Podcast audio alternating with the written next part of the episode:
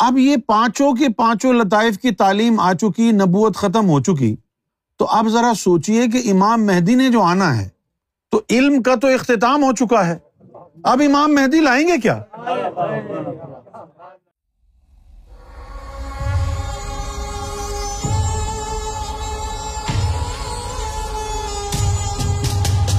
بیت دو قسم کی ہے، بلکہ تین قسم کی بیت ہے۔ نبی کریم صلی اللہ علیہ وآلہ وسلم نے، چونکہ آپ نبی ہیں اور نبی کا کام دین کو اسٹیبلش کرنا ہوتا ہے اور دین کا جو لا ہے شریعہ، اس کو اسٹیبلش کرنا ہوتا ہے، لہٰذا اس کے سارے کام عام لوگوں کی وجہ سے شریعت پر مبنی ہوتے ہیں۔ تو نبی پاک صلی اللہ علیہ وسلم نے بطور نبی سب کو بیت جو فرمایا جسمانی طور پر بیت فرمایا، ہاتھ کے اوپر ہاتھ رکھ کے۔ لیکن ایک بیت وہ تھی جو روحانی بیت کہلاتی ہے، جس میں قلب قلب سے بیت کرتا ہے۔ وہ روحانی بیت ہوتی ہے۔ اور وہ بظاہر ہاتھ پر ہاتھ رکھ کے نہیں کی جاتی، وہ قلب قلب کے ساتھ کر لیتا ہے۔ اور سب سے بڑی بیت ہوتی ہے روح کی بیت، جو نبی پاک صلی اللہ علیہ وسلم نے حضرت اویس کرنی رضی اللہ تعالی عنہ کے ساتھ کی تھی۔ امام مہدی علیہ السلاۃ والسلام بھی کسی کو جسمانی اور شریعت والی بیت نہیں فرمائی، نہ فرمائیں گے۔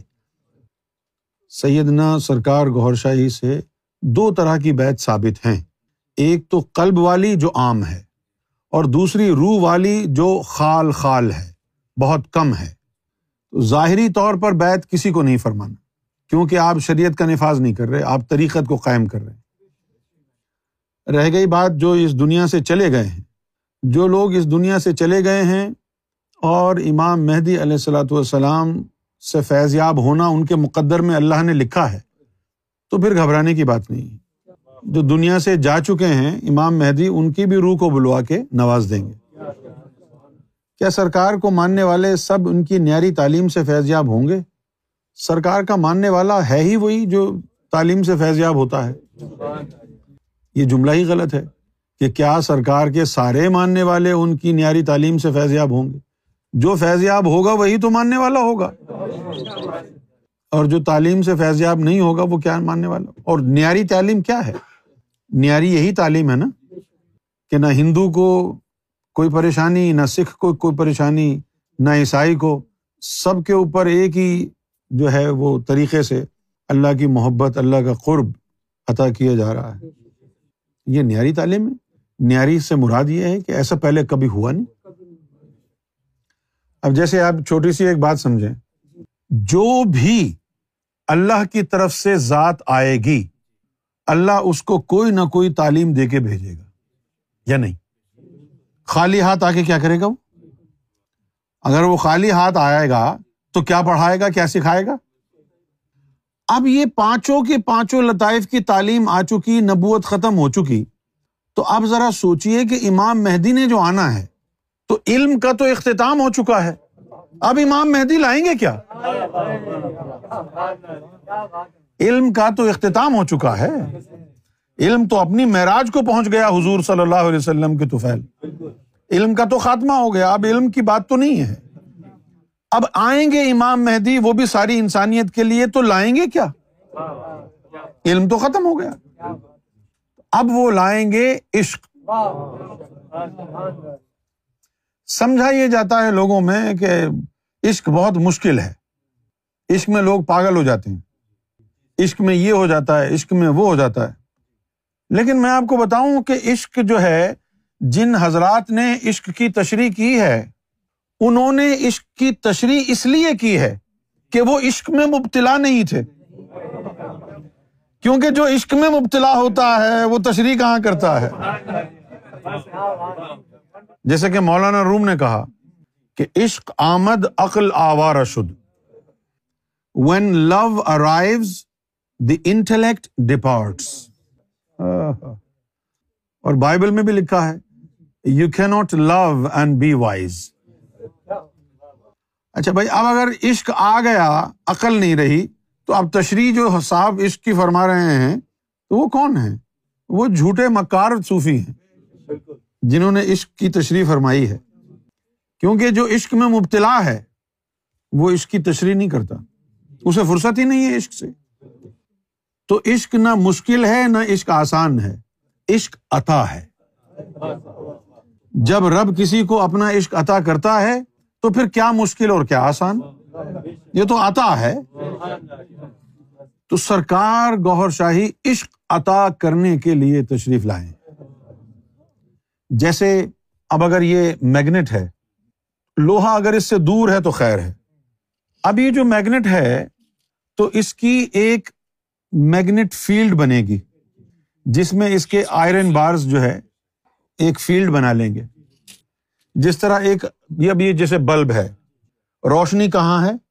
یہ بلب کے اندر ایک فلمنٹ جل رہا ہے اور اس کے جو الیکٹران پروٹون، فوٹون ہیں، وہ پھیل رہے ہیں۔ جہاں جہاں تک وہ پھیل رہے ہیں، وہاں وہاں روشنی ہے۔ تو وہ اس کی روشنی کا دائرہ ہے۔ اسی طریقے سے اگر یہ ایک میگنیٹ ہے، تو اس کی ایک فیلڈ ہوگی اور میگنیٹ میں سے آئرن بارس نکل رہے ہوں گے۔ یہ آئرن بار جو ہے پلاسٹک کے کنگے میں بھی ہوتے ہیں، جب ہم بال یوں یوں کرتے ہیں نا، تو یہ آئرن بار جو ہے اس اس میں بھی بن جاتے ہیں۔ تو یہ آئرن بارز ہوں گے۔ تو اس فیلڈ کے اندر اگر لوہا آ گیا، تو وہ کھینچ لے گا۔ اگر اس فیلڈ سے باہر ہے، تو یہ انجان ہے۔ یہ ہمارے دائرے میں نہیں۔ اور جو اس کے دائرے میں آ گیا، اس کو۔ اسی بنیاد پر امام مہدی سیدنا گور شاہی نے ارشاد فرمایا کہ جس کے دل میں رائے برابر بھی نور کی چھوٹی سی کرن بھی ہوئی، امام مہدی نور کا گولا اس کو کھینچ لے گا۔ اچھا اب لگے ہاتھوں قرب بھی سمجھ لیں۔ قرب کیا ہوتا ہے؟ ذرا توجہ سے سمجھیں۔ اب یہ رب ہے۔ اب کوئی اس سے ملنے گیا دیدار کا مرحلہ آیا۔ یہ مقام محمود ہے۔ یہ رہا، یہ مقام محمود۔ یہ رب ہے۔ جب کوئی اس سے ملنے گیا، مقام محمود پر کھڑا ہوا، تو رب اپنی ذات کو کھولتا ہے۔ اپنے وہ جو کلزوم ہیں، ان کو کھولتا ہے۔ جب وہ اپنے کلزوم کو کھولتا ہے، تو اس کے وجود سے ایک مقناطیسیت جازبیت نور والی، وہ باہر نکلتی ہے اور ایک دائرہ بنا لیتی ہے۔ اور وہ جو مقام محمود پر کھڑا ہے، وہ اس دائرے کے اندر آ جاتا ہے۔ رب یہی ہے۔ رب عالم احدیت میں ہے۔ بندہ مقام محمود عالم وحدت میں ہے۔ بیچ میں خط عدم ہے۔ دائرہ بڑھ کے اس کو اپنی آغوش میں لے لیتا ہے۔ اس کو کہتے ہیں کاب قوسین۔ جو دائرہ بڑھتا ہے۔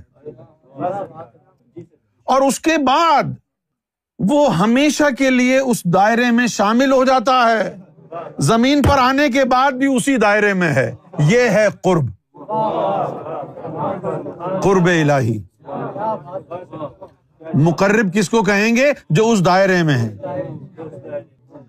اہل گوہر جو کہلائے۔ اہل گوہر جو کہلا دائرہ گوہر میں آئے ہیں۔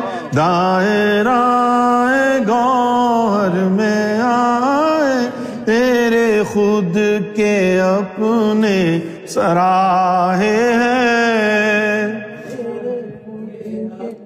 تو یہ دائرہ ہے۔ یہ دائرے میں آ گئے۔ اب وہ دائرہ جو ہے، اس میں آپ شامل ہو گئے۔ جب یہاں پر یہ خاص بات ہے، بہت سے ولیوں کو اس پر اعتراض ہے، لیکن یہ خاص بات ہے۔ جب تو دائرے میں آ گیا، اب اللہ کا فتویٰ یہ ہے کہ تو دائرے میں آنے کے بعد غیر اللہ نہیں رہا۔ دائرے میں آنے کے بعد یہ جو گوہرین صوفیز ہیں، یہ ان کا ایمان اور عقیدہ ہے۔ باقی اور بھی صوفی گزرے ہیں، مولانا روم جیسے۔ ان کا یہ گمان ہے کہ کوئی صفاتی نور کسی کے سینے میں آ گیا تو وہ بھی غیر اللہ نہیں ہے۔ صحیح کہہ رہے ہیں وہ بھی، لیکن یہ پریکٹیکل ہے۔ یہ پریکٹیکل ہے، نظریہ وحدت الشہود ہے۔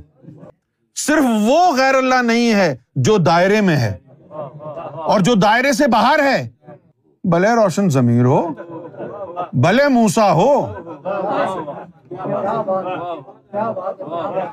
کیا بولے؟ ہاں۔ جو دائرے میں ہے، جو دائرے میں ہے، وہ حزب اللہ ہے۔ جو دائرے میں ہے، وہ رب کی فیملی ہے۔ ایک فیملی تو محمد رسول اللہ کی ہے۔ ارے، ایک اللہ کی بھی تو فیملی ہے۔ اللہ کا بھی تو کنبا ہے۔ اللہ کے کنبے میں کون ہے؟ جو اس دائرے میں ہے۔ اس دائرے میں رہنا عشق ہے۔ اب جس سے اس دائرے کی شدت نور برداشت ہو جائے، وہ محبوب اور جو بار باہر دائرے سے کچن کی طرح باہر جائے، ٹھنڈی ہوا لے کے آئے، وہ مجوب اور جس کے اندر اسپرچل اڈیپٹیبلٹی ہو، آ گئی کہ بھائی وہ دائرے میں آیا، جو جل جائیں گے، خیر۔ اب جتنی بھی گرمی ہو، جتنی بھی شدت ہو، خیر، ہم یہی کھڑے ہیں۔ جل کے خاکستر ہو جائیں گے، باہر نہیں جائیں گے۔ وہ محبوب ہو گئے۔ اللہ کے بارے میں جاننا ان کے لیے آسان ہے جو اس دائرے میں ہے۔ اب جو اس دائرے میں ہیں، قرآن میں لکھا ہے کہ اللہ روزانہ نئی شان سے جلوہ گر ہوتا ہے۔ تو یہ روزانہ جو اس کی شان بدلتی ہے، اس سے واقف کون ہوگا؟ جو دائرے میں ہے۔ وہ لائیو کومنٹری کرے گا، جو دائرے میں ہے۔ تو قرآن پڑھتا رہے، وہ رب کو پڑھ رہا ہے۔ You study the book and he studies God تو کتاب پڑھ، وہ ذات کو ملاحظہ کر رہا ہے۔ کیا ہے یہ؟ Study of God study of God temperament study of God characteristics یہ دائرے میں لے جانے کی تعلیم ہے جو سرکار گور شاہی لائے ہیں۔ اس لیے تو فرمایا، کتاب پہ لکھا ہے کہ اگر تو حور و قصور اور جنت کا طلبگار ہے، تو یہ تعلیم تیرے لیے نہیں ہے۔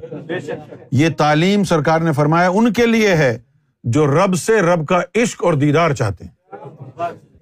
یہ تعلیم سرکار کی ان کے لیے اگر تجھے جنت اور حور و قصور کی تلاش ہے تو عبادت کر، جا۔ یہاں آنے کی ضرورت نہیں ہے یہ تعلیم تو ان کے لیے ہے جو رب کا دیدار اور اس کا عشق چاہتے ہیں